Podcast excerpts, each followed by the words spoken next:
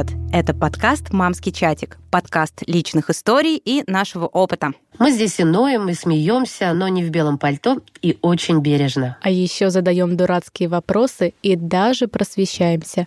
В общем, все точно так же, как в твоем мамском чатике.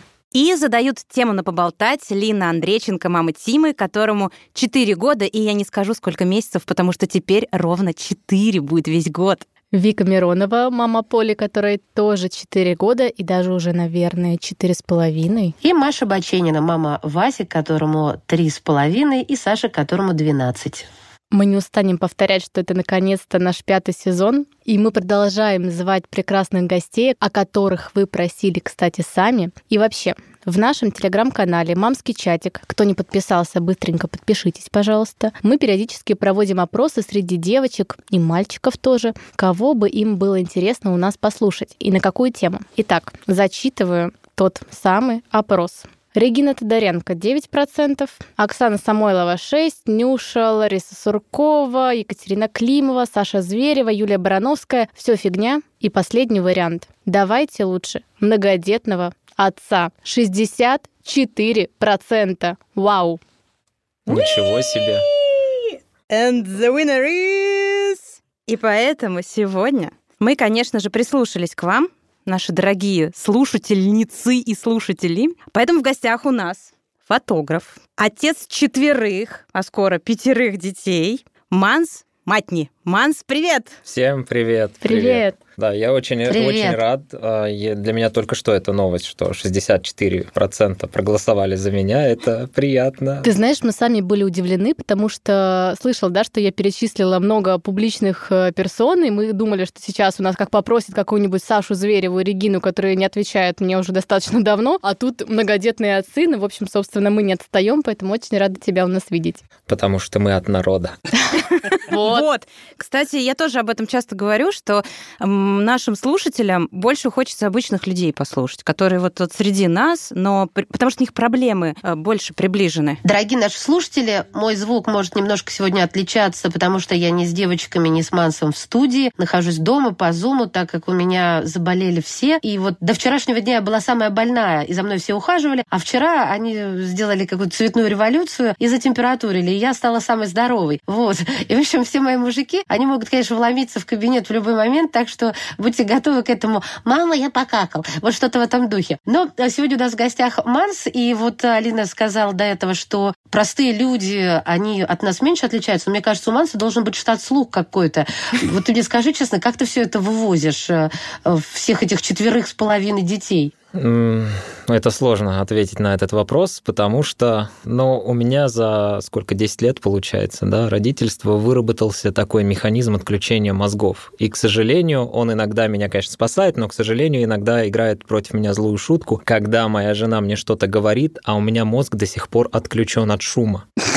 И я просто не слышу. Я угу, угу, Угу. И нужно что-то сделать физически надо мной, там, тряхануть меня, стукнуть по плечу, чтобы я, наконец, включился. Поэтому, да, иногда, например, если мне приходится работать из дома, громкая музыка, это решение для меня. Мне кажется, это вообще, знаешь, такое умение, я бы сказала, которым хотели бы обладать очень многие мужчины, когда жена им что-то говорит, говорит, а они сидят и просто абстрагированно кивают и говорят, угу, угу. Вообще ну, я называю это завис. И Тима у меня, кстати, и Саша, они любят иногда зависнуть и такие, ой, я завис.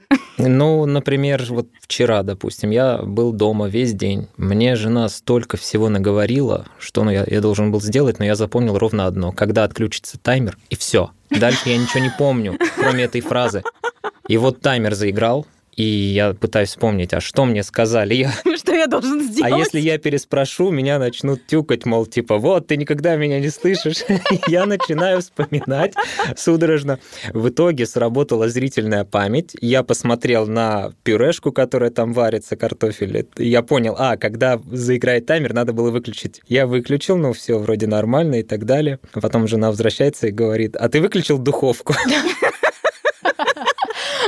Слушайте, прости за нескромный вопрос, а сколько тебе лет? 32. 32, а минус 10, то есть, получается, первый ребенок у тебя в 22 года появился. Ну, в 21 с половиной. Потому получается. что э, для, ну, для тех, хотел сказать, для тех, кто нас не видит, нас не видит никто, потому что это подкаст.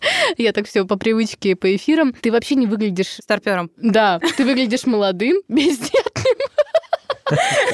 Слегка, возможно, там обремененный семейной жизнью, но точно не... Я все-таки настаиваю на том, чтобы мы говорили, что уже пять детей, там уже живой ребенок же, он же уже есть, поэтому все-таки... Ну, в декабре он уже будет, тем, Ман, тем более, такой. да. Манс, я сейчас, я сейчас должна, как спортивный комментатор, который наблюдает э, вот за всем этим со стороны, крикнуть «Опасно!»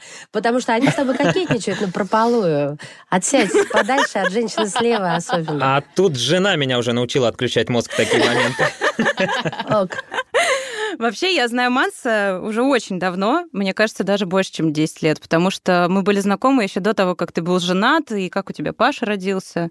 Ну, или ты я... только выше, или вот с Настей только Мне поженились. кажется, я тебя вообще знаю всю жизнь. Я даже не помню вот этот, этот момент, когда... Когда мы познакомились. А, собственно, почему, Лин, ты скрывала от нас многодетного друга? Я не понимаю. Я очень много раз про него вам говорила, просто он зазнался, он ушел из журналистики, стал великим фотографом семейным. И такой говорит, ой, слушайте, приезжать к вам, что-то за... Ой, нет, давайте нет. А тут я его просто поймала случайно. Погода хорошая, погулять можно. Поймала с поличным, начала шантажировать. Не, не придешь? Верю, а, а, охотно верю. Я к чему? Что Манс начал активно вести свои соцсети и писать про воспитание детей. Мне так было интересно тебя читать. Я много чего сохраняла, отправляла своему мужу еще до того, как у меня родился Тима. И мы с Сашей это обсуждали и говорили, слушай, это надо прям записать. Вот надо тоже так делать. Книжки ты там какие-то советовал, мы покупали, читали. И вот скажи, вообще ты меня вдохновил стать хорошей мамой, я тебе так скажу. Значит, я хорошая мама. Ты хороший папа. А, давай даже нет, вы с Настей вдохновили меня стать хорошей мамой. Реально ли по вот одной модели воспитания, про которую ты когда-то писал, там, да, какие-то вещи ты придумывал сам, может быть, да? Реально ли по одной модели воспитания воспитывать каждого ребенка? В семье? Нет, это совершенно невозможно, потому что а, сколько детей, столько и подходов. Да, есть какие-то основы, базы, там, что нужно ребенку уметь слушать, нужно помочь ему слышать и так далее, но в основном у каждого ребенка ну, он свой подход. Я те подходы, которые применяю там к своему Паше, который вот-вот уже подросток, да, 11 лет ему будет в октябре, я не могу их применить там к той же Саше, которой сейчас 5 лет, и вообще она девочка. Поэтому для меня родительство — это всегда какой-то сюрприз. То есть я могу вычитать много красивых книг э, заумных по педагогике. Нет, ну как бы надо им отдать должное. Все, многие книги мне очень помогали, но я не мог использовать какой-то шаблон на 100%, даже на 20% не мог использовать. Мне просто подкидывали идеи. Ну, допустим, я когда-то прочитал про то, что если не работает устная речь с ребенком, да, он вас не слышит и так далее, попробуйте ему адекватно объяснить это в записке. Да, напишите ему, конкретно изложите, суть претензий. И вот недавно как раз э, я это прочитал года 3-4 назад, так и не применял. Вот недавно у меня появилась такая проблема в доме, что Паша, он когда моется, он бросает мокрое полотенце на пол. Для меня, как для эстета, да, для фотографа, ну, это как бы не очень хорошо, потому что мне это портит вид, во-первых. Во-вторых, это бардак. В-третьих, это полотенце лежит на полу, где там волосы падают и так далее, простите за подробности. И я ему много раз говорил, он не слушал. Но в итоге я ему взял, написал на листочке, что Паша, я тебя очень люблю, но, пожалуйста, я хочу тебя научить, как в этой жизни правильно. Давай начнем с самого простого. Хорошо бы вешать мокрое полотенце либо на крючок, либо на полотенцесушитель, там, куда хочешь, но главное, чтобы оно не было на полу. Дальше я положил эту записку ему там на кровать. Перед сном он это прочитал, на следующее утро он повесил полотенце. При этом я в записке написал ему, то есть я подчеркнул ему сильную сторону. Я говорю, слушай, ты уже такой высокий парень, что ты точно дотягиваешься до крючка. Гениально просто. Mm-hmm. Я не просто его там обесценил, мол, типа, ты такой-то, такой-то. Нет, я ему вообще не говорил про его минусы. Я просто ему сказал, что так поступать правильно, и твой рост тебе позволяет это делать. Я не вижу причин так не делать. Это неделю назад было, да, вот, и ровно неделю он вешает полотенце на крючок. Более того, с этой привычкой у него как будто бы выработалась любовь к другим привычкам. Он начал мыться каждый день. Для подростка это нереально круто. Да, да.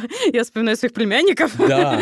Да. Вот. А раньше его там загнать в душ был целый квест. Теперь он себе сделал трекер привычек. Ну, я ему распечатал трекер привычек и сказал там, заведи себе три, не более. Я просто знаю там, что больше трех-четырех уже начинаешь распыляться, потом невозможно соблюдать все привычки каждый день, выгораешь там, ну и бросаешь все дело. А и так я ему говорю три привычки. Все, он три привычки там собрать рюкзак перед сном, помыться перед сном и заправить одеяло. И он уже неделю все это соблюдает. То есть я ему решил одну проблему, а он вместе с ней сам уже самостоятельно решил остальные три проблемы. И э, я считаю, что вот такие вот методы изложения своих мыслей на бумаге, когда уже устная речь не работает, она классная. Так вот, я уже не помню, как точно выглядел этот метод, который я прочитал в книге про родителей, там, про воспитание, но приложил я его к себе спустя там несколько лет и по-своему. А как это делать, если ребенок не умеет читать? Ты думал? Да, здесь, конечно, тот, кто не умеет читать, он вряд ли э, это ему поможет. Там уже другие какие-то способы. Ну, и они, наверное, все-таки Ну и там по-другому требовать слушают. с них вешать э, полотенцевый крючок вряд ли получится.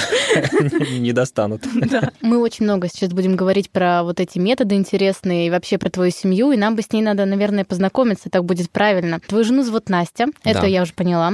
А есть Паша, которому 11, есть. Саша. Давай расскажи про них дальше. Значит, э, Ещё давайте Маша. по хронологическому Да. порядку. Э, У нас Паша самый старший, ему скоро 11. Э, Дальше за ним э, родилась у нас Маша, ей 8 с половиной, она сейчас во втором классе. Потом Саша, ей в ноябре будет 6 лет. Потом у нас Федя есть еще, которому 3 года. А, Но он один, как за пятерых детей просто. Ой, там у них есть ужасная Да. Ты расскажешь нам ее потом? э, Там столько ужасных историй, что ты просто выбирай, принимаю заявки. С этим ребенком, да, прям Как- э, когда жизнь. он сбежал в деревне. Да, вот это прямо. Ладно, мы оставим их да, на история. потом. Да, спойлер небольшой. Да, и вот у нас в декабре будет пятая девочка, дай бог. Настя, Паша, Маша, Федя, Саша. Саша, потом Федя и ты, Манс. Да. Не, не будет... Вы поняли, о чем я? Пятый ребенок будет с каким-нибудь сирийским именем или все будут с нашими А, Нет, исконно потому русскими? что, да, я, мы с женой принимаем взвешенные решения по поводу имен. Мы понимаем, что хотели бы чтобы наши дети жили бы в России с русскими именами, чтобы они не мучились, как их папа, с названиями, когда я там прихожу в МФЦ, там семь ошибок в, в моем имени из пяти букв делают. И, соответственно, ну и вообще как бы русские имена, я считаю, очень красивые, да, там Павел, Мария. Ну, Мария, понятно, там не Павел, не Мария, это не русские имена, но они уже для русского слуха уже настолько привычны, что это намного, скажем, для детей удобнее носить русские имена. Если бы я планировал, чтобы они жили бы где-нибудь во Франции, я бы их там назвал бы Жерар там и прочее. Мари. А Мария есть? Мария? Да, да. Маша. Да. Ты просто, ты просто уходила, как раз э, Манс перечислил всех. Паша, Маша, Саша, Федя и ждут девочку. Да, девочка у нас будет, э, да, Варвара. О, как прекрасно. А, Да, я специально выбрал это имя, чтобы ее звать э, так, как в песне Би-2 поется.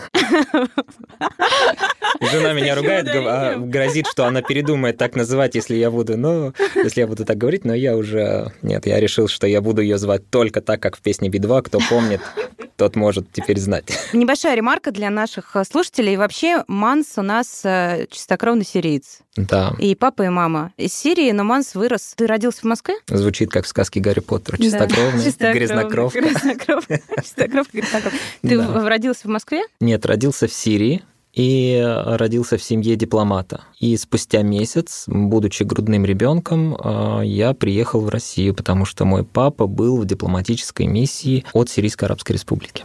Ну и, в общем, тут ты школу закончил, университет Да, закончил. родителям хвала и честь за то, что они не замкнули меня в дипломатических кругах, когда э, дети дипломатов общаются только с детьми дипломатами и, И потом становятся этому- дипломатами. либо, ну, они, скажем так, они открыли мне калитку, да, чтобы я вышел наружу в мир другой культуры, чтобы я рос на стыке двух культур. Получается, я дома общался с родителями на арабском, в Сирию ездил каждое лето, общался там на арабском, обогащался арабской культурой, сирийской и так далее. И в Москве я общался с простыми русскими мальчишками, девчонками в обычном дворе прожил все то, что прожили все дети 90-х, не в мыльном пузыре где-то, да, там за оградой дипломатических заборов. Поэтому и я так русифицировался очень сильно, да, то есть э, настолько, что потом, когда встал вопрос, а, собственно, домой-то обратно поедешь, я говорю, нет, с чего бы это?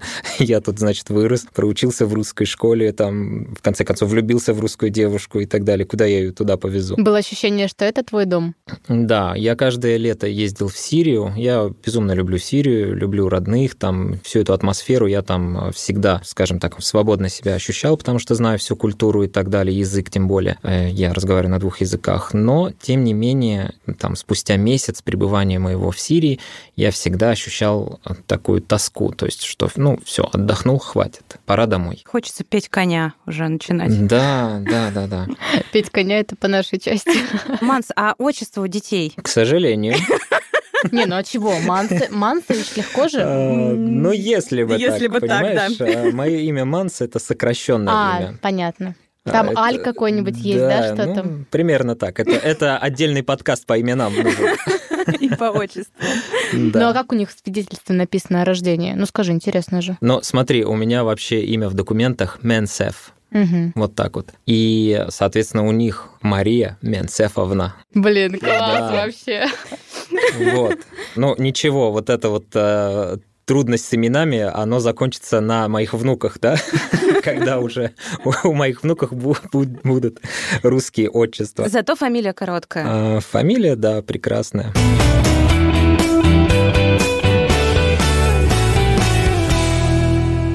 Как раз мой следующий вопрос очень хорошо ложится. Скорее, я даже задам его больше со стороны мужчин. Ты журналист, да, был? Мгм. А работал вместе с Линой. Бывших и потом... журналистов не бывает. Не Ну да. бывает, да, это мы все знаем. А я и не сказала о бывших, Да. кстати. А, и потом ты просто бросил это дело, оставил и стал фотографом семейным. А, и теперь, собственно, тот самый вопрос от мужчин. А тебе было не страшно? Ну, Очень. это же ответственность огромная. Четвер... Вот не один ребенок, не два, если бы, это четверо. если бы, да, если бы на меня давило бы семейное окружение и говорило, нет, что ты ни в коем случае не рискуй, я бы, наверное, чуть-чуть побоялся бы. Но когда я задумал всю эту затею, да, что, ну, в конце концов, во мне такой потенциал, я это люблю дело, да, фотографировать, я опытный семьянин, может быть, с ошибками какими-то, да, в воспитании и так далее, но тем не менее, я имею опыт, и я могу а, общаться с семьями на фотосессиях, с людьми, с детьми. Почему я этот а, талант, скажем так, а, зарываю в себе в офисах, а, в работе, которую, скажем так, люблю меньше, чем фотографирование. И в конце концов я подумал, что вот я на себя начал глядеть со стороны, а кем я себя вижу лет в 40, в 50, в 60. То есть я все еще просто журналист, а, который все меньше и меньше горит своим делом и все больше и больше жалеет о том, что когда-то не использовал свой шанс. Я поговорил с домашними своими, ну, точнее, с женой, да, со своей. Она сказала, слушай, я за любой кипиш пойду за тобой. Вот, класс. То есть мне этого хватило для того, чтобы я начал уже процедуру смены своей деятельности. Это не произошло вот так с бухты-барахты. Я не пришел на следующее утро к начальству и не сказал, типа, «А, вы знаете, а я все. Ну, понятно, ты подготовил почву наверняка. Я подготовил почву, да, мне хотелось не просто там самому идти подготовленным, и у меня было очень хорошее отношение с моим руководством, своей непосредственной руководительницей, и я хотел, чтобы и она безболезненно это приняла, то есть я заблаговременно предупредил, мы начали работу над тем, что я в скором времени ухожу и так далее. Это был очень мягкий процесс. Со стороны это выглядит действительно страшно, да, вот всем мужикам скажу, что как бы у тебя четверо детей за спиной, да, и чего таить, ипотека как бы. Еще ипотека. Офигеть. М, Да, не страшно ли? Но когда ты начинаешь потихонечку, потихонечку, и более того, тебя поддерживают со стороны, меня даже, можно сказать, руководство, да, то есть оно так вот прям поддерживало, помогало, говорило, да, классно, супер идея и так далее. То есть не было такого давления. Поэтому я бы, наверное, не стерпел бы давления. Либо я сломался, либо переругался бы со всеми. Да, слушай, это вообще гениальная мотивационная история, скорее, причем не только для мужчин, да, и там есть семья или нет, мы же очень часто боимся выйти вот из своей привычной вот этой раковины, боимся, да. что не получится, особенно когда это, знаешь, не просто ты переходишь там, не знаю, с радио, ты перешел там на телек, или ты просто сел и стал на удаленке писать, а тут еще и творческая специальность, и непонятно, зайдет, не, не зайдет. То есть тут прям вот категорично я прям вот вообще готова зааплодировать. Спасибо большое. Ну, здесь э, нету такого, скажем так, сюжета, экшена, как в фильмах, типа вот он ушел там с бездомными, боролся за сосиску, дрался, и его там жизнь потом э, на 360 градусов повернулась. Нет, все, я работал на стабильной работе, у меня была зарплата. Руководство шло мне навстречу, помогало всячески там э, как-то разгружать меня и так далее уже в последние, скажем так, месяцы моей работы, да. То есть я везде встречал какое-то одобрение, скажем, ну не одобрение, а поддержку. Поддержку. Понятное дело, что руководство было не очень довольно моим выбором, потому что я, ну, считался, надеюсь, да, считался нормальным сотрудником. Мы очень скучаем, вот. нам без тебя плохо. Да, я тоже очень Но сильно мы за тебя скучаю. радуемся. Спасибо большое. И здесь, конечно, надо давать себе отчет, что когда ты уходишь из э, стабильной работы, зарплата будет зависеть только от того, что ты делаешь. Больничный нету его. Отпускные нету. 13 зарплата, до свидания. Все, сколько ты поработал, столько заработал. Но зато ты сам себе как бы хозяин. Ну и с детьми, наверное, да, ты много времени э, проводишь благодаря тому, что у тебя есть возможность распоряжаться, так скажем, своим графиком или, или нет. Или потому что как раз-таки нужно больше работать. Ты спрашиваешь это как будто что-то хорошее. Дети? Или проведенное с ними время? А, знаешь, я так и думал, когда я уходил с а, такой офисной работы, да, на более свободную свою. Я так и думал, вау, сколько я буду проводить время с детьми. А потом я понял, что нет, все-таки в мужиках вот заложено вот это вот добытчик, что он все время должен куда-то идти, там мамонта завалить, э, весь день пропадать, потом возвращаться вечером, и да, вот, вот он папа, вот теперь я готов. Все облепили это к себе. Да. А, и здесь не получится так, что ты сидишь дома и уделяешь время детям тогда, когда ну, время тебе позволяет рабочее. Потому что дети, когда видят папу дома, они априори понимают, что, а, ну папа, значит, свободен. Надо ему мешать. Да, это Надо, точно. можно его там занять и так далее. И человек с э, фрилансом, если он не дисциплинирует себя, не дисциплинирует своих домашних, ну, в итоге он э, скорее пойдет обратно в офисную работу, чтобы просто не думать о том, как себя дисциплинировать. Скажи, пожалуйста, а ты всегда хотел много детей? И если да, то почему? А если нет, то почему так вышло? Ну, да, если коротко, да. А, я не помню момент, когда я стал так вдруг гореть детьми, хотеть, чтобы моя, скажем так, любовь продолжалась в виде продолжения человеческого рода. А, но то помню точно, что когда мы только строили отношения с супругой, мне уже хотелось с ней построить крепкую такую семью с многочисленными детьми. Она всегда хотела 5. Я ни какую-то такую цифру не задавал. Но когда у нас родился Федя, четвертый, мы поняли, что пора здесь как бы остановиться. Ребят, все тихо, тихо. Я уже хочу дойти до истории с Федей, прям не могу. Да, мы уже, знаешь, с года, примерно вот с года начиная, когда Феде исполнился год, мы поняли, что так, все, история с многодетностью тут должна в нашей семье уже иметь какое-то логическое такое вот Хорошо, что он был не первый. Ну, ты понимаешь, что мы дошли до Феди благодаря тому, что у нас первые трое были просто, ну, вообще... Были не Феди. Вот, наверное, поэтому я никогда не буду многодетной мамой, потому что у меня первый такой, как у них Федя. Да, а вот с Варей, которая скоро родится, получилось, как получилось. Тут уже, извините. Я когда читала в Инстаграме Насти, Настя тоже фотограф, она делает тоже невероятно красивые семейные фотографии. Вот у них фотографии из последнего отпуска, и Настя так подводит, подводит в сторис э, к тому, что они ждут пятого. Мы, конечно, там все в шоке друг другу скидываем. Ребята, вы видели, вы видели?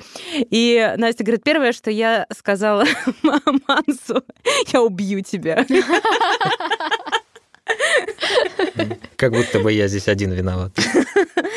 Вы очень верующая семья. Скажи, вот ваша многодетность, она тут, тут тоже как-то с этим связана? Или вера, она пришла позже? Нет, вера пришла позже. Вера стала подкреплением тех ценностей, которых я, скажем так, начал придерживаться уже после такого подросткового урагана, да, внутри меня. Скорее, это просто, знаешь, как типа approve, ок.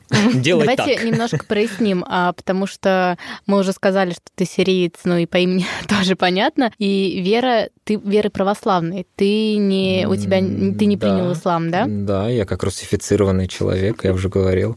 А, кстати говоря, на мой выбор и на мою на мое вероисповедание повлияла во многом моя жена. Причем вообще никак не говоря о своей вере, я просто глядел на нее, она там, когда мы с ней встречались, я там ей пытался купить шоколадку, угостить Аленку там или что-то еще, А, ну какая-то молочная шоколадка, а был Великий пост, а я ну я не знал, она такая, ой не не не спасибо, я не хочу, мне нельзя, я такой, а чего, тренировки или что, она такая, да нет, я соблюдаю пост, я такой, а, окей. А у нас же в Сирии, как бы, когда ты соблюдаешь пост Рамадан, ты вообще не имеешь права не уважать этот пост. Ты должен прям сказать, о, ну, дай бог, чтобы твой пост был там принят на небесах, знаешь, то есть это вот прям для нас всегда был такой вопрос, и я, это как-то отложилось у меня в душе, что я прям зауважал ее, что вот она соблюдает пост даже в мелочах, ну, окей. Причем не было такого, знаешь, какого-то фанатизма или что-то еще. Нет, мы просто гуляли по Москве, и вот такая ситуация произошла, я тогда задумался. Потом у меня начались какие-то свои внутренние поиски, ответы на вопросы. Да, кстати говоря, это еще одна моя черта, которая мне не дает э,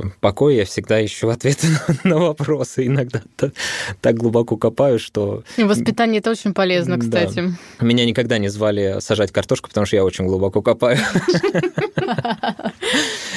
А Вот. скажи, а вера в воспитании детей, она как-то присутствует? Ну, безусловно, да, дети, когда глядят на родителей, у них не возникает вопросов, а как мне поступать. Они поступают так, как родители поступают. А родители идут в храм по воскресеньям, ну и, значит, дети идут. У нас нету вопросов там насилия, типа, вот ты будешь это делать, ты, ты должен так делать, потому что это так-то написано и так далее. У нас пока что, да, пока нам удается это все, у нас э, вопросы вероисповедания происходят, ну, скажем так, мягко на своем личном примере. Если хочешь, чтобы твои дети были хотя бы этичными людьми, да, то будь добр, хотя бы сам показывай этичный пример. Понятное дело, бывает много разных таких исторических примеров, когда родители вроде там, ну, благочестиво себя вели, по крайней мере, внешне, вот, а дети что-то вдруг раз оступились и так далее. Но, тем не менее, яблоко от яблони падает недалеко, поэтому стараемся вот, вот примерно вот этого придерживаться. Аккуратно, да, ответил? Да, а в школу, в школу ходят православную? Да, у нас есть в нашем районе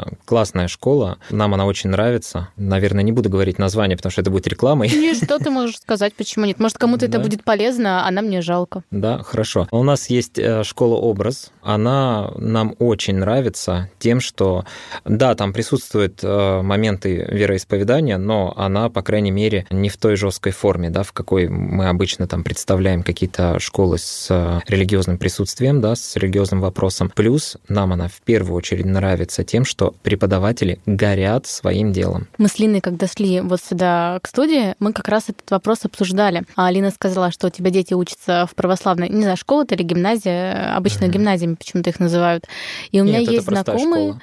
Которым очень нравится. И они говорят, несмотря на то, что, конечно, там уделяется больше внимания религии, там какие-то люди добрые, вот как ты говоришь, горят своим делом. И вот это очень подкупает даже людей не супер И, К воцерковленных. сожалению, да, многие думают, что э, православная школа это там, где ты с утра до вечера сидишь, там изучаешь э, Слово Божие, э, Библию, все. Человек потом выпускается, не может поступить ни в какой там университет, никуда, потому что его там все время обучали духовным вопросам. Многие думают, что в таких школах люди растут в вакууме. Я не знаю, как в других школах. Я не могу отвечать за другой опыт, кто-то там с плохим опытом и так далее. Я говорю только конкретно про опыт нашей школы. Во-первых, там уже не молодые преподаватели. Есть молодой состав, но э, в основном там уже преподаватели со стажем, которые, представляете, что такое несколько десятков лет гореть своим делом. То есть не переставать его любить. Во-вторых, если мы говорим о перекосе, да, там в вопросах веры, сколько уделяется светским предметам, сколько религиозным, я могу сказать так, один час в неделю у них ОПВ, это основы православные вероисповедания. Как в обычных школах. Чтобы кажется. хорошо, да, было в Да. обычных школах обязательно нет такого предмета в обязательном списке. Но хорошо бы вообще всем его ввести.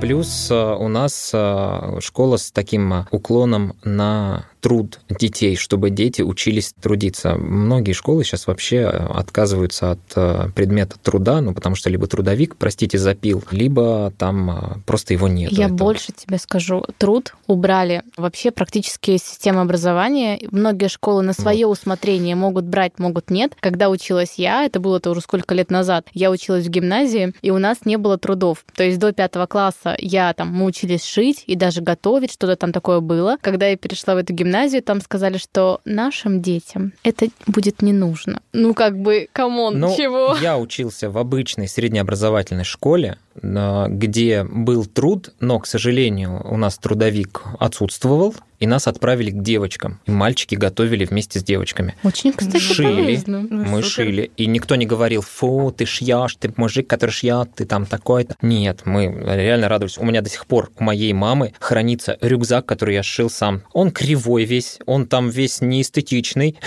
как какой-нибудь рюкзак от Dior, но он реально память. Ну, Там такая нашивка индейца, индейца краснолицего, знаете, такая вот прям ух, хороший. Я учился делать свекольные котлеты, я их жарил дома, все потом э, лежали с отравлением. Но, но это же классно, что меня учили трудиться руками, правда? Конечно. А, а можно спросить, э, смотри, девочки первым номером, если мне память не изменяет, но в моем детстве шьют юбку, это самое простое. А да. А что шили вы? Шорты. Мы шили шорты. Ого, шорты это в два раза, а то и в три сложнее, чем юбку. Круто. Я шил домашние шорты, которые были похожи на мне, как наш, ну, я их носил как шаровары дома.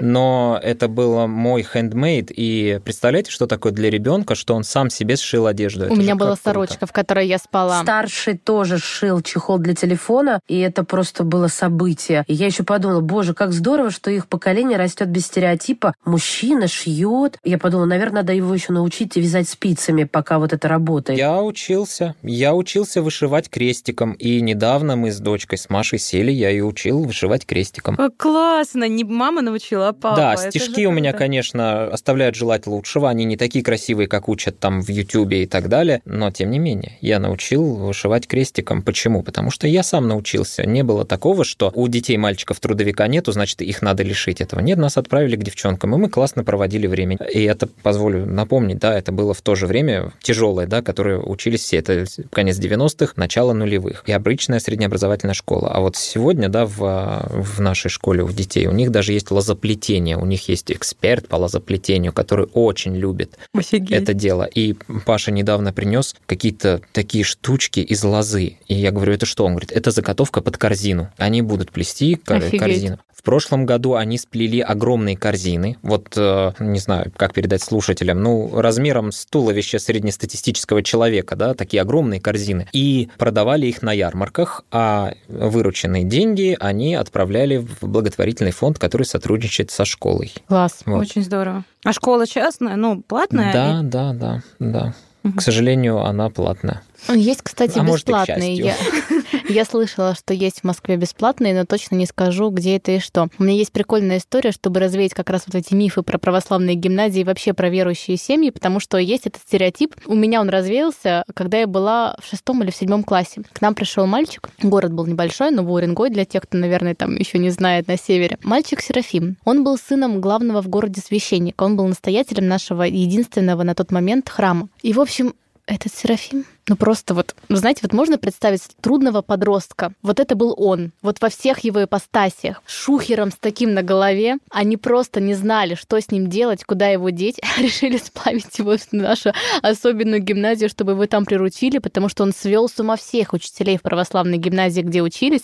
А в итоге его поперли потом из нашей, несмотря на то, что он сын главного священника. В общем, парень был просто... У него были одни двойки. Он был очень веселым, задорным, озорным, курил за школой, отец его в рясе вытаскивал вот так оттуда. Я к чему? К тому, что, да, он был пятым ребенком, если не шестым в семье. У них очень многодетная семья, там, мне кажется, сейчас уже детей 10, наверное, если не больше. Я к тому, что вот эти все стереотипы, что даже в такой семье может быть абсолютно классический подросток, абсолютно также заваливать уроки и так далее. И если вдруг у вас есть на районе где-то хорошая такая школа, то не стоит ее недооценивать, стоит Ну, даже рассмотреть. Не стоит на нее смотреть с точки зрения стереотипов, да просто придите, посмотрите, поизучайте, поспрашивайте. Может быть, действительно ваши стереотипы подтвердятся, а может быть, наоборот. Нет, может быть, вы а, увидите, что это реально то, что хотелось бы вам дать а, своему ребенку. Вот, кстати говоря, да, про то, что даже у священников там или у других каких-либо э, верующих родителей может быть там такой гадкий утенок, да, родиться и так далее. Есть прекрасная притча, которая меня утешает всегда в моменты, когда я задумываюсь, ну вот, а что, если все равно там дети оступятся?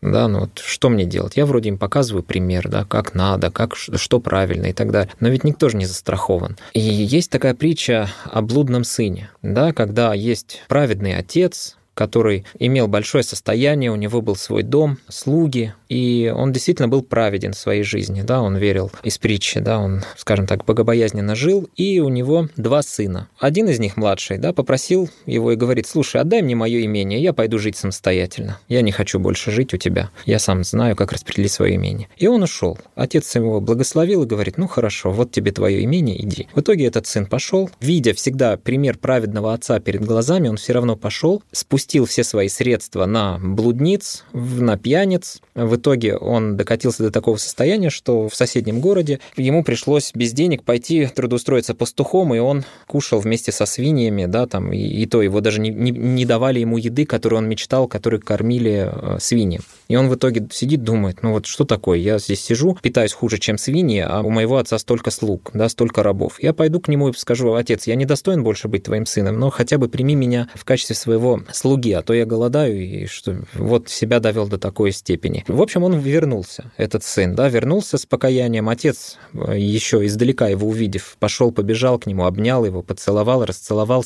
приказал своим слугам принести самую лучшую парфиру, да, вот эту царскую, да, там перстень, знак власти, вернул ему сапоги, все, он его снова приодел как своего собственного сына, простил его и заколол в честь него там теленка и сделали пир. Почему? Отец, да, он как праведный такой, э, дал сыну второй шанс, а все-таки ребенок-то его, этот сын, когда он попал в такую ситуацию, почему он а, решил вернуться к отцу? Он вспомнил его пример, что вот эта вот жизнь по наклонной, она стала контрастной картинкой по сравнению с тем, как он жил у своего отца, да, за пазухой, там, что вот э, был такой пример, а тут я выбрал не пойми чего. И вот меня всегда утешает вот эта притча, что как бы дети не оступились, но у них всегда будет какой-то пример, который они могут вспомнить, к которому они могут вернуться. Вот, загрузил я вас, да, какой-то Нет, мыслью? я просто задумалась, да. У меня вот какой вопрос.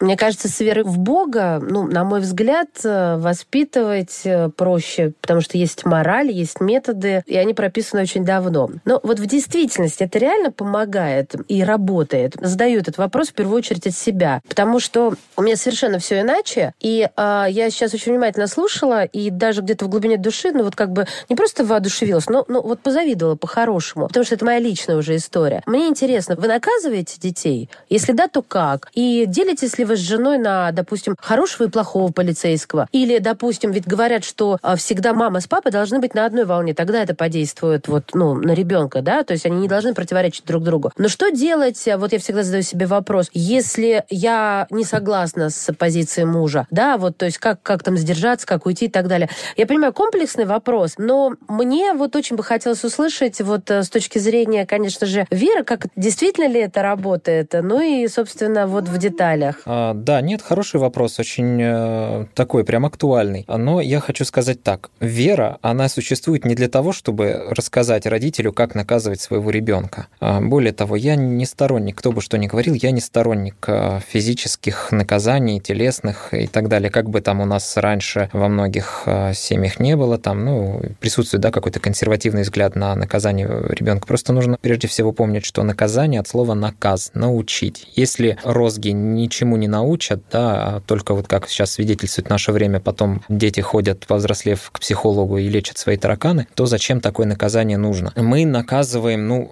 ну как наказываем? Во-первых, а, если ребенок там совсем провинился, мы смотрим, вследствие чего он провинился. Да? Допустим, мы там понимаем, что ребенок стал совсем рассеянным, э, допустим, там грубияном или что-то еще. Допустим, я вижу, что причина могла быть в том, что он чересчур зависает там в гаджетах. Я могу наказать его в связи с этим вопросом и сказать ему, так, гаджеты мы ограничиваем, гаджеты мы забираем. Если я вижу, что ребенок, допустим, да, там перестал меня как-то э, уважать или что-то еще, я не буду там его э, уважение зарабатывать ремнем.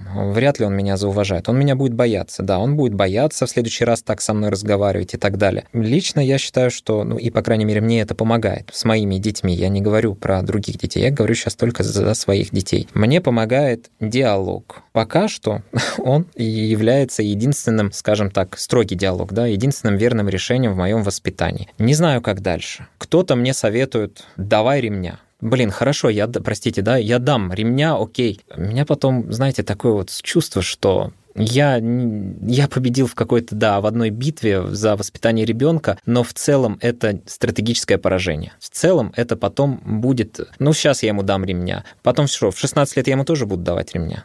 Да нет.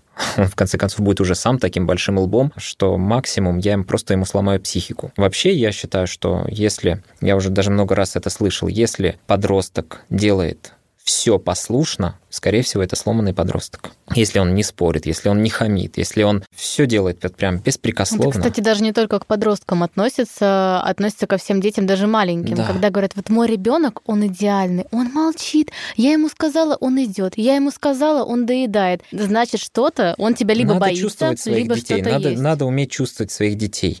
А, надо понимать, почему он как бы меня так сейчас послушался. Потому что он любит меня и не хочет огорчать. Или потому что я его сломал. Если я его сломал наказаниями, это плохо. Это значит, я начинаю терять своего ребенка. И потом я буду кусать локти. Возвращаясь да, к вопросу. Вера, она все-таки не, боль, не про наказание. Я обучаю своих людей, что Бог — это не мораль, не свод этичных правил. Это все-таки любовь. Что такое для меня Бог? Я объясняю, что такое для меня, а они уже пускай делают свои выводы. Для меня Бог — это мой любящий отец да, который всегда думает обо мне, о моем промысле. У него есть промысел обо мне, да, что вот э, что бы со мной ни случилось, если я буду доверять Богу и понимать, что это происходит с, только по любви его ко мне, да, что он этим э, меня чему-то обучает, то рано или поздно у меня будет, будет такое вот здоровое отношение с моим Творцом. Отец в семье это все-таки такой маленький прообраз ну, нет, э, нельзя так, конечно, сравнивать, да, но, но все равно отец, он должен нести вот эту вот э, любовь э, Божию к детям. Да, мои дети должны узнавать о Боге через мою любовь к ним. Они должны понимать, что там лет в 30 Паша будет вспоминать меня и понимать, что так вот мой отец, например, он меня так вот любил, как там Христос говорил в Евангелии. Вот для меня это самая главная причина, почему я сейчас верю. Да, это я как бы говорю от лица, там, допустим, моего сына через 30 лет. Надеюсь, что так и будет. Я не знаю, как бы будет так, не будет. Я еще не воспитал своих детей, я не могу... Вот через 40 лет, если будет у вас подкаст, я надеюсь. Мы встретимся. чатик. Мы встретимся, да, и и, и будем вот этот вопрос, скажем так, обсуждать. Помогла ли мне вера в воспитании детей? Сейчас она больше помогает мне самому, не, не моим детям, да, а мне самому нести любовь, объяснять свою любовь к детям и так далее. Надеюсь, ответил. Да. да. Давай, чтобы подытожить тогда, я спрошу тебя коротко, и ты тоже можешь, ну, очень коротко ответить про какие-то базовые принципы воспитания детей. На своем угу. примере тебе скажу. Например, для меня важна моральная свобода у моей дочери, ей вот четыре с половиной, важна ответственность за ее собственный выбор, за ее решение. Там, не знаю, когда она хочет надеть платье, вот холодно, надевай, но только потом как бы не жалуйся или хотя бы возьми uh-huh. с собой штаны запасные. Uh-huh. И, наверное, как бы это ни звучало, вот хорошим человеком просто быть. Вот это бы я хотела вот заложить в основу и уже начала стараться как-то это делать. Как у вас? Что есть такое основное, о чем бы ты мог сказать? Uh, да, основное uh, это, ну, моральная свобода понятие растяжимое. Я бы тоже хотел. Угу. Я бы тоже хотел, чтобы у моих детей была моральная свобода, чтобы они были свободны во всем, но от греха, чтобы они были свободны от греха. Действительно, как бы вера, она должна дарить человеку свободу. От чего? Не свободу в своих действиях делай, что хочу, а свобода от порока. Вот это реально хорошая свобода. Ответственность — это очень, ну, такая болезненная тема в нашей семье, потому что часто дети могут поступать безответственно. И я стараюсь на это обращать внимание, что мы должны нести ответственность за а, свои поступки и э, за ближнего. Очень правильно ты сказала, да, если она хочет надеть колготки а, в холодную погоду, да, там без комбинезона, без дутиков, то можно ей разрешить, но будет, мне кажется, педагогичным сказать ей, ну, таскать будешь с собой дутики все равно, да, я их не буду таскать, будешь сама таскать. В конце концов, она их захочет надеть. И мне кажется, так, с одной стороны, ты не нарушила ее границы, да, она захотела, она попробовала, она поняла, что это не то. А с другой стороны, вы какой-то кирпичик дополнительно заложили в диалог. В последнее время я все-таки стараюсь обращать внимание на диалог, чтобы дети умели разговаривать говорить о своих проблемах, слышать родителя, и чтобы я их слышал. Потому что наступит момент, когда этот диалог будет необходим, особенно в подростковом возрасте. Все боятся подросткового возраста. Я тоже не исключение, я очень прям так ну, трепещу немножко перед этим моментом. Я не знаю, что меня ждет. А вот Паша уже скоро 11, он уже такие проявляет подростковые какие-то нотки поведения, да, скажем так. Но тем не менее, я считаю, что нужно заложить основу для диалога, чтобы в дальнейшем дети не имели секретов от родителей, родителей, чтобы они понимали, что мама, папа — это лучшие друзья, с которыми можно поделиться. Идеально, идеального диалога, конечно, никогда не будет, но настолько, насколько это возможно, нужно, мне кажется, построить диалог. Ты знаешь, мне кажется, очень многие об этом задумываются. Как раз лето прошло. Как вообще путешествовать с такой оравой? Вы вот недавно на Камчатку летали. Ой, да. Выбор... Очень необычный выбор. Очень необычный. Это же надо... Вы что, миллионер, что ли? Да, да нет. Э, слушайте, на самом деле у Аэрофлота, простите, опять реклама, за которую мне никто не платил. Ладно. Нам тоже не платят, не переживай. Ладно, на самом деле мы нашли у авиакомпании лазейку, ну не лазейку, а законное основание, что многодетным 50% субсидированные билеты на Камчатку. Это такая стимуляция населения, чтобы они туда летали. Только на Камчатку или Туда и обратно. И, нет, а есть еще Я не знаю, что там, а. наверное, во Владивосток тоже, там mm-hmm. в Хабаровск и так далее можно тоже слетать. Я знаю, что в Мурманск, по-моему, были, mm-hmm. не, не в Мурманск, а куда, в общем, куда-то не помню. Это такая стимуляция. В Питер, например, например, нельзя полетать по субсидиям, потому что в Питер ты так и так полетишь. Вот. А чтобы стимулировать людей летать туда, они предложили 50% Очень скидку неплохо. на авиабилеты. А на за жилье мы тоже не платили. Мы вообще хотели полететь туда только вдвоем с Настей со старшими детьми, а младших отправить бабушке. Пока наш кум, который там живет, он взял и сказал, нет, привезите мне всех детей. А вы ему сказали, тогда ты будешь с ними сидеть. Я говорю, точно. Я говорю, смотри, Федя, он прям вот... Он он как будто бы я тебе весь детский дом привез. Вот. Просто жив в моем сердечке. Я жду истории да. про Федю. А это как раз крестный Федин. Он говорит, мне вы все не нужны, можете только одного Федю привезти. Либо все, либо никто. Короче, мы поехали со всей Аравы. Я забронировал три местечка. Значит, начну с того, что легко, когда ты бронируешь три места друг за другом, это получается шесть мест в самолете. Отлично, вы летите, очень удобно. А, ну да, Два никому ряда. ты не мешаешь, и тебе да. тоже. Да, Федя сидит за, за мной, чтобы он пинал меня, чтобы никто потом не возникал. Я э, принимаю ответ, удар на себя. А, и все. Но я вам скажу так, слетать на Камчатку – это отдых для детей, но не для родителей. Мы покайфовали только ровным счетом от э, вида вулканов, от э, природы, от удивительных медведей, которые там просто на каждом шагу, там медведей очень много, да. А, и они опасные, да. Их не, нельзя погладить. Да, Федя, наверное, очень хотел. А, да, а так как все время Федя, мы знаем, что он может там куда-то уйти, сойти, прыгнуть, что-нибудь съесть, что-нибудь... Я не знаю, мне кажется, медведи сами, видя Федю, они там убегали. Вот, но, тем не менее, мы, родители, мы каждый день стрессовали. Федя съел медведя. Да, да, Федя съел медведя, совершенно верно. Справедливо. Поэтому это было тяжело отдыхать морально, физически тяжело. Ну, а если бы это был не такой активный отдых, не Камчатка? Да, куда, знаю... например, вылетали уже? А, ну, мы когда-то ездили на поезде в Адлер, в очень классный такой отель, там все включено и для детей и так далее. Вот, видите, я сдержался, не сказал рекламу. Я сижу думаю, нет, нет. Да. А, там все для детей было и так далее. Вот нам там понравилось. Но я вам скажу так, что лучший отдых с детьми – это отдых в деревне. Почему? Потому что Там все места известные, вы в своем доме, у нас есть свой деревенский домик а, маленький. Там можно выпустить детей и не переживать за них, потому что мы живем в конце улицы, а улица не асфальтированная, там негде машинам разогнаться. Они бегают весь день сами по себе, они исследуют мир. Это действительно деревня, это прям такой National Geographic для детей тактильный. Максимум они могут прибежать э, с плачем, что их пчела укусила, ну ничего страшного, это полезно. Пять детей, э, пчела. Да, да, пчела, ничего страшного. пчела. Да. А, и, а, то есть что, получается три составляющие, да, нет ответственности, нету конкуренции, да, что ты должен, ах, какой вулкан красивый, надо его покорить, ну что такое, ну, ну ладно, покорю вулкан, а потом ты на следующее утро, да, такой сидишь весь, просто не понимаешь, как ты покорил этот вулкан, тебе нужно еще один день просто отлежаться после этого вулкана. В деревнях такого нету, да, никаких экскурсий, ничего, все, лежишь, весь день отлеживаешься. Детям прекрасно, родителям прекрасно. Я за четыре дня в деревне в этом году отдохнул так, как не отдыхал ни за какие там отпуски и так далее в других местах, там хоть на море, хоть где-то еще. И все это связано с а, детьми, потому что дети это главный такой вот а, вопрос, когда ты все время на нервике переживаешь, хочешь их развлечь и так далее. Ты хочешь лежать, а они не хотят лежать, ну и так далее. Ну, в да. деревне ты можешь лежать, а они могут бегать. Это также и с одним, и с двумя, и неважно, да, пять это да. или десять. Ну что, а, бонус для тех, кто дослушал нас до конца. Манс, История про Федю и деревню.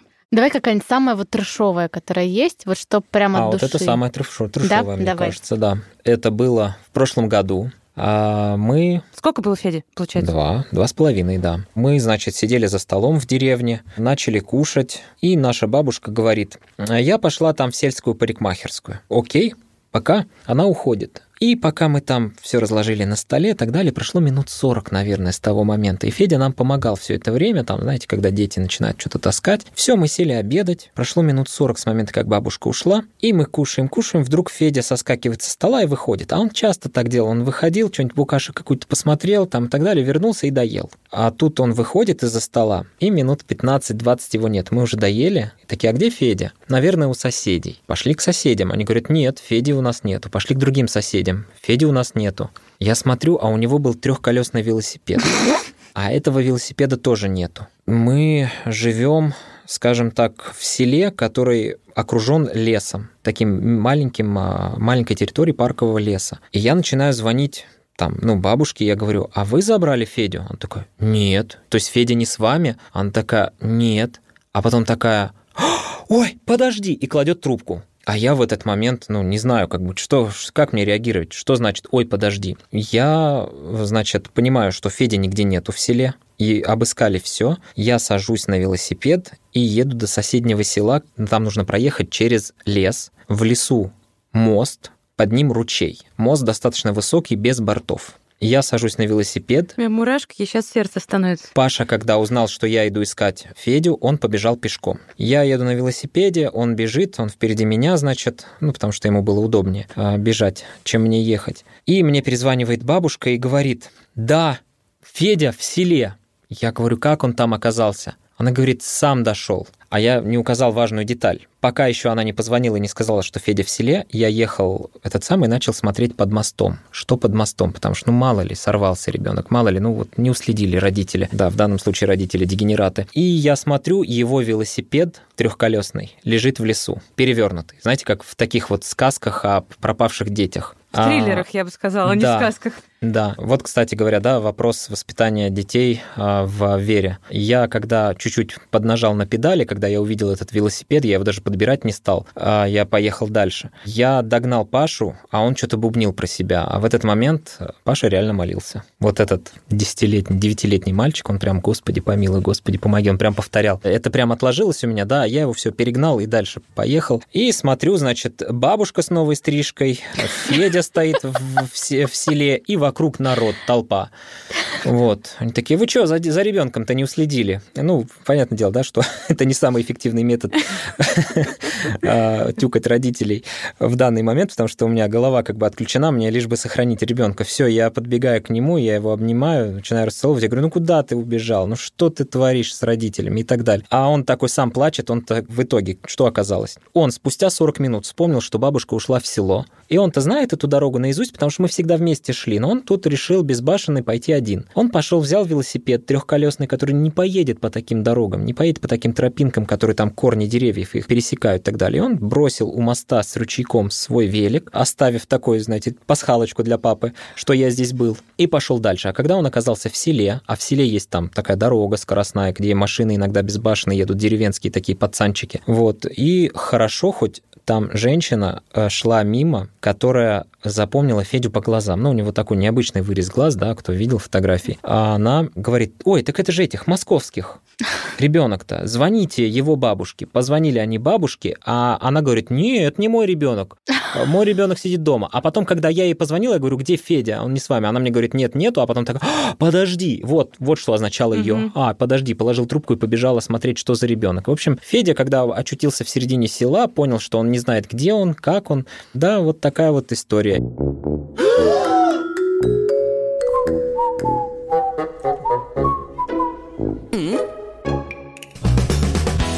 Это был подкаст «Мамский чатик», подкаст личных историй. С вами были Вика Миронова, Маша Баченина, наш прекрасный многодетный отец, ну он не наш отец, он наш гость, Манс Матни и истории про его замечательных детей и, я не знаю, как назвать его, про суперского Федю. И Лина Андрейченко. Да, Пока-пока. Спасибо. Спасибо большое. Пока-пока.